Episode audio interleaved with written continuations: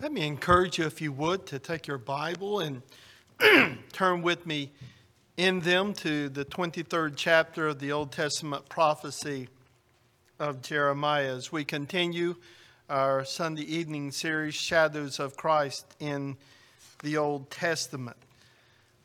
The prophecy of Jeremiah is the longest book in the Bible in terms of sheer word count. Indeed, it's a prophecy like no other in that not only is it a prophetic word, but the book itself becomes a prophetic sign. For we read in chapter 51 in verses 63 and 64 that God commanded that after this book is read, it's to be tied to a stone and cast into the river Euphrates as a sign that Babylon will sink to rise no more. Jeremiah had been raised up by God as a prophet to the nations to pronounce his judgment to his wayward, covenant-breaking, disobedient people. And for nearly 50 years, indeed at great personal cost, Jeremiah faithfully proclaimed the word of God to this headstrong, rebellious people. And in these words of Jeremiah 23, God promises that despite their disobedience and defiance, that he would yet subdue them in mercy, because he has an eternal purpose for them that cannot be frustrated. So let's read the first 6 verses of Jeremiah 23. Hear the word of the true and living God. Woe to the shepherds who destroy and scatter the sheep of my pasture, declares the Lord. Therefore, thus says the Lord, the God of Israel, concerning the shepherds who care for my people. You have scattered my flock and have driven them away, and you have not attended to them. Behold, I will attend to you for your evil deeds, declares the Lord. Then I will gather the remnant of my flock out of all the countries where I have driven them. And I will bring them back to their fold, and they shall be fruitful and multiply. I will set shepherds over them who will care for them, and they shall fear no more, nor be dismayed. Neither shall any be missing, declares the Lord. Behold, the days are coming, declares the Lord, when I will raise up for David a righteous branch, and he shall reign as king and deal wisely, and shall execute justice and righteousness in the land. In his days, Judah will be saved, and Israel will dwell securely. And this is the name by which he will be called, the Lord our righteousness. All flesh is as grass, and all the glory of man is the flower of the grass. The grass withers, and the flower thereof falls away, but the word of our God shall stand forever. Would you pray with me and for me regarding the ministry of the word? Let's pray. O Holy Father, we bow in your presence, conscious, O God, that we look around us today and what we see is a society that is unraveling at the very seams because we have turned our back upon your holy law. And Father, we gather together tonight as your people because we love you and we love your word and we love to have our lives ruled by your word. And so, Father, we pray that you would be pleased by your Spirit to apply your word to our minds and our hearts this night, that we might be normed by your word to the end that we are formed in more into the likeness of our Lord Jesus Christ. Father, come by your Spirit and bless this, your word, we ask in his name. Amen. As one works one's way through the reading of the Old Testament prophecy of Jeremiah, it is helpful to keep in mind that it is a prophecy and not a chronology. It's not a chronicle, so to speak. And that reality explains why the events of which we read are not set before us in this book in chronological sequence. And what we read in chapters 21, to some extent in chapter 21, chapters 22 through 23, in essence, what we have here is a detailed explanation of the events which are going to transpire around the year 587 or 586 BC, when the Davidic monarchy is going to fall, and Zedekiah, who will be the last king of Judah, whose very name means the Lord is our righteousness, will ultimately be taken away into captivity by Nebuchadnezzar, and God's people will go into the promised exile because of their rebellious waywardness. And there's a sense in which we're given here a picture of the end of the story, even though there are 29 more chapters to the book. Again, that's because we're dealing with prophecy that is not given to us in a chronological sequence.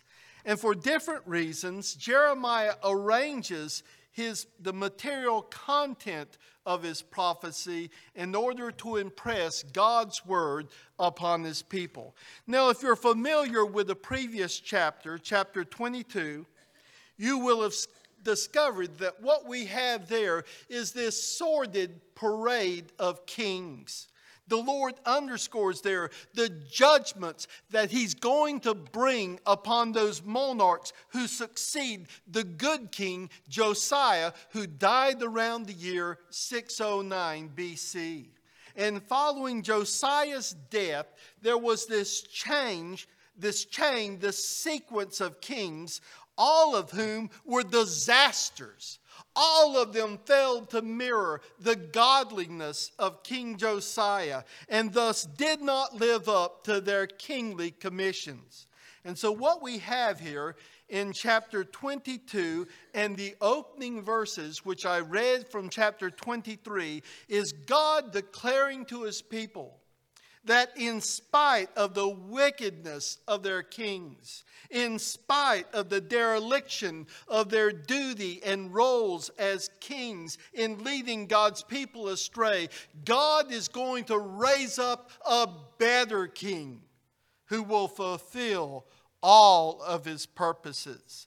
God's people have been betrayed and destroyed, as we see in the opening verse of chapter 23, by false shepherds. And I don't think that he has in mind here specifically the prophets and the priests, although they may well be included. But he is thinking primarily of the kings who were responsible to exercise that shepherd-like care for God's people. These kings had failed, but God had in the waiting another king who would come and who would not fail. And we see, for example, in chapter 22 and verse 9, the source from where the failure of the kings of Israel and Judah came. They have forsaken the covenant of the Lord their God and worshiped other gods and served them. They were a covenant-breaking kingly line of rulers, intermixed with occasional bright lights who would in their day declare the truth and the praises of God and summon the people once again to covenant faithfulness, but who nonetheless, in the great onward succession of the kingly line, there was almost, if not quite, this unbroken line of covenant unfaithfulness. And the great tragedy was that not only were the kings and the prophets and the priests unfaithful, but the people loved to have it so, as Jeremiah declares. Jeremiah 5, verses 30 through 31, we read, "An appalling and horrible thing has happened in the land. The prophets prophesy falsely, and the priests rule at their direction. And my people love to have it so." They were content to fit in with their kingly role, the prophetic ministry of the day. It was undemanding, did not cut them to the quit, did not call them to repentance, and they loved to have it so. And so what we have here in the opening verses of chapter 23 is the Lord purposely stepping in and promising, you'll notice, in these few opening verses to gather his people again unto himself. Verses 3 and 4, "I will gather the remnant of my flock out of all the countries where I have driven them, and I will bring them back to their fold," he says, "and they will be fruitful and multiply. I will set shepherds over them who will care for them." God had driven them out in righteous judgment, but he would gather again to himself the remnant, verse 3, of his flock. Never think for a moment, as we read through the calamities and the catastrophes of the history of Israel, that God is always forced to step in at the last minute, as it were, into the gap. That God is somehow reacting as if he's being caught off guard and having to make do. God always has an election. God always has a remnant according to his purpose of grace. He always has a people, and he will preserve and keep that people. But the question, I think, implied by these verses is, how is the Lord going to do this? Clearly, initially, what is in view here is the recovery of the peoples from the lands into which they're going to be sent into exile, Babylon and the adjacent areas. But that is only, if you please, the near or the more proximate fulfillment of Jeremiah's prophetic word. Because it's good for us to remember that God is always looking beyond the near and the proximate to the more distant and the ultimate. And that is why, if we're ever rightly to understand the prophetic teachings of the Old Testament, we need always to remember that they are testifying beyond themselves and beyond their own day.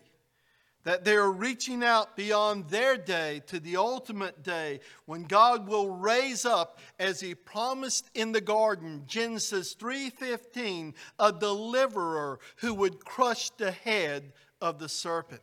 How will the Lord ultimately do this? Gather his people to himself and place over them faithful shepherds to tend and to care for them. Well, he answers that question, does he not, in verses 5 and 6, which will be the focus of our study this evening. Because hope for the future, as he tells us here, is bound up in the coming of the long-promised king, the Messiah, the one who in himself would be the chief shepherd of the people of God. Verse 5, "Behold, the days are coming, declares the Lord, when I will raise up for David a righteous branch, and he shall reign as king and deal wisely, and shall execute justice and righteousness in the land. In his day, Judah will be saved." It's rather interesting that the words with which the fifth verse begins, "Behold, the days are coming," that little phrase occurs some 15 times throughout the prophecy of Jeremiah. And here in chapter 23, when God uses that phrase, he does it to preface a message of hope. That little phrase, "Behold, the days are coming," is simply God's shorthand way of saying, hold fast, hope is at hand. Help is on the way. Hold fast, because I will raise up for David a righteous branch. Now notice with me this evening, if you would, two questions I want to ask and answer. Number one, who is this righteous branch? And number two, what will he do when he comes? Behold, the days are coming, declares the Lord, when I will raise up for David a righteous branch. Now, that language, of course, does not originate in the prophecy of Jeremiah. Around 120 or 130 years or so before, we read those same words virtually in the prophecy of Isaiah in the 11th chapter. There shall come forth a shoot from the stump of Jesse, and a branch from his roots shall bear fruit. And the Spirit of the Lord shall rest upon him, the Spirit of wisdom and understanding, the Spirit of counsel and might, the Spirit of knowledge and fear of the Lord. And his delight will be in the fear of the Lord. Now, the description we're given there and here in Jeremiah chapter 23 is very revealing, is it not? The righteous branch, we're told, is going to be from the line of David. He will be from that kingly line. But that kingly line has become a fallen and a disgraced dynasty. And yet the Lord says that he's going to raise up from that fallen, disgraced dynasty a righteous branch. It's almost as if God is saying here, in the midst of the death that has settled like a stench over my people, I will bring forth life out of death. I'm going to bring forth a righteous branch, a righteous king, a king who will do all that the Lord commands. And please notice, most significantly of all, concerning this righteous branch, he shall be called, in the verse 6, it's a play on the name Zedekiah. That's what the word is. The Lord is our righteousness, Zedekiah in the Hebrew. What are we to make of this righteous branch whom the Lord will raise up? Well, I think there's at least two things here that will indicate to us the identity of the righteous branch. First of all, he's raised up from the line of David, and yet at the same time is himself the Lord our God. He will be a man. He will come from the line of David, and yet though being a man, he will be the Lord, Yahweh, our righteousness. And that's what was so fascinating for God's old covenant people. This is not the first time we're given in Holy Scripture the indication of this conjunction of the human and the divine as set before God's people. The very passage upon which I spoke some weeks back, the 9th chapter of Isaiah, where it is prophesied that a child would be born and a son would be given. He will be called, so we're told, Wonder, Counselor, Mighty God, Everlasting Father, Prince of Peace. Of the increase of his government and peace, Isaiah writes, there will be no end. And on the throne of David and over his kingdom. Now think about that and put yourself in the sandals of these Old Testament believers.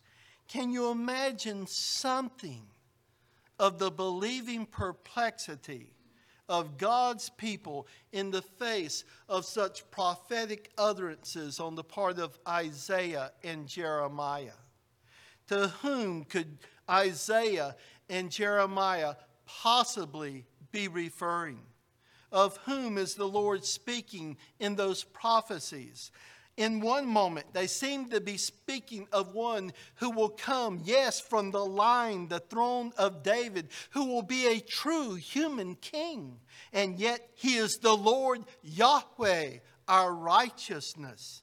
And of course, it's only when we're able to explain it in terms of the fullness of God's revelation in the New Covenant Scriptures, that we can see His identity displayed in all of its glory. In the beginning was the Word, and the Word was with God, and the Word was God. He was in the beginning with God, and the Word became flesh and tabernacled among us, and we beheld His glory, the glory as of the only begotten of the Father, full of grace and truth. And she shall bring forth a son, and you shall call his name Jesus, for he will save his people from their sins. And they shall call his name Emmanuel, which is translated God with us, said the angel to Joseph in Matthew's gospel. And again from the gospel of Luke, he will be great, and he will be called the Son of the Highest, and the Lord God will give him the throne of his father David. And he will reign over the house of Jacob forever, and of his kingdom there shall be no end. That is the trajectory of Old Testament prophecy. It is always pointing beyond itself to its ultimate fulfillment, to its ultimate omega point, who is none other than Christ of God, the Christ of God who comes, but who comes, mind you, in our nature, indeed in the fragility and in the vulnerability of human flesh, because it is from the side of unfallen man that a Savior must come. And it must be as a sinless man, that he may render perfect obedience to God in the place of his people. And yet, it is only as God that he can satisfy the righteous demands of divine justice for a broken law, and provide the perfect righteousness that is ours in him. And then the second thing we're told about him is that his righteousness, his perfect conformity to all that God is not simply a characteristic of who he is. He is our righteousness. He is the Lord, our righteousness. He is, in essence, he is the quintessence of righteousness. And he is the righteousness of his people. Do you remember how at the very outset of our Lord's public ministry, we're told that he went to John the Baptist for baptism, and John could not begin to comprehend that request of Jesus. And he says to Jesus, "I have need to be baptized by you." And Jesus says in response, "Permit it so, permit it to be so now, for thus it is fitting for us to fulfill all righteousness," as if to say, I must fulfill my calling as the righteous one who has come to obey the will of my Father. And that, dear people, is where we as God's people anchor our hope this evening. Not in the sleazy imagined righteousness that we have spun of our own making, but in the perfect, sinless righteousness of the God-man, Jesus Christ. Think of those great words in Romans chapter 3, where Paul writes, "But now," and when Martin Luther read these words, and the truth of these words dawned upon him, it was like a light that began to shine in the heart of Luther. But now the righteousness of God has been revealed, manifested apart from the law. Although the law and the prophets, Paul writes, bear witness to it. This, Paul is saying, this is that to which they were bearing witness. And now God has brought it to fulfillment. Behold, he's saying, that to which the shadows of Christ were pointing has now arrived. Even the righteousness of God, Paul writes, through faith in Jesus Christ for all who believe. The righteous one has come, and he is the righteousness of his people. What other righteousness could possibly do for the need of poor, wretched sinners? Is there anything in ourselves that would render ourselves acceptable before an altogether holy God? Will it do for Judgment Day scrutiny to stand before this altogether holy God and argue, well, Lord, take into account, I'm not quite as bad as Mr. and Mrs. Jones down the street here. I'm not as bad as that guy with whom I work day by day. I mean, in the end, the good is going to outweigh the bad. I can be accepted on that basis. After all, I'm better than many. All our righteousnesses, says the prophet Isaiah, are like filthy rags. They're of no use. Only one righteousness can fit us for the fellowship of God and the presence of God. And that is the righteousness of the God-man. And that is the righteousness that God provides for all believing sinners in the Lord Jesus Christ. He, God, made him, writes Paul, who knew no sin, to be sin for us, that we in turn might become the righteousness of God in him. It is union with Christ that gives us his righteousness. That is the good news of the Christian gospel. We have no righteousness of our own. We have nothing, you and I, to make ourselves commendable to God or acceptable with God. But God has provided for us a perfect righteousness of which we ourselves are bankrupt, but is rich in his Son. And how do we obtain this righteousness that we lack and which makes us acceptable before God? We lay hold of it by covenant engagement, because the Lord Jesus Christ is the representative head of all of his people, and all for whom he represents, he grants to them his very own righteousness. But personally, that righteousness then becomes ours when we believe in the Lord Jesus Christ, when we trust in the Lord Jesus Christ, when our trust alone is placed in him, the God-man who has fulfilled all righteousness, has done for us what we could never do, lived the life we could not live, died the death we dare not die.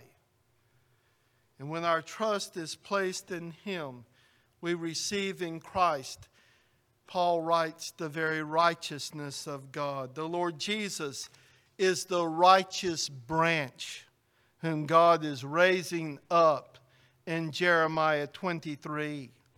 Behold, my servant shall deal prudently or wisely. Now, how will he save his people? And this is so interesting. By becoming a king who would in turn become the vicarious sin bearer of his people. This is the preeminent, supreme glory of the Christian gospel. The king, the exalted king, whom Isaiah in chapter 6 saw high and lifted up and seated upon a throne, becomes himself the substitute sin bearer, the accursed one for his people. And of course, you see the broader context that he becomes the model shepherd, the perfect shepherd. Chapter 3 begins, woe to the shepherds who destroy and scatter the sheep of my people. But here's a king who becomes a model shepherd. Why? Because he lays down his life for the sheep. That makes him the model shepherd who leads his sheep through service and who leads his sheep by means of selfless sacrifice. I am the good shepherd, said Jesus, John 10. And there he writes or says, the good shepherd lays down his life for the sheep. That is the essence of the kingly reign of the Lord Jesus Christ. It is a reign of servanthood, for he reigns in the interest and on behalf of his people, the church. So he's the model shepherd, he's the model king who becomes the pattern of all care in the church of God. And it is a care through service, and it is a rule through sacrifice. Here God says, I will raise up for David a righteous branch, and he shall reign as king and deal wisely, and shall execute justice and righteousness in the land. In his days, Judah will be saved. And in verse 5, he talks about the land. And I want you to understand here that we need to see from our studies of Abraham in Genesis, and again here in Jeremiah, the new covenant trajectory of these prophecies, because the land in the Old Testament becomes what in the New Testament? The cosmos itself.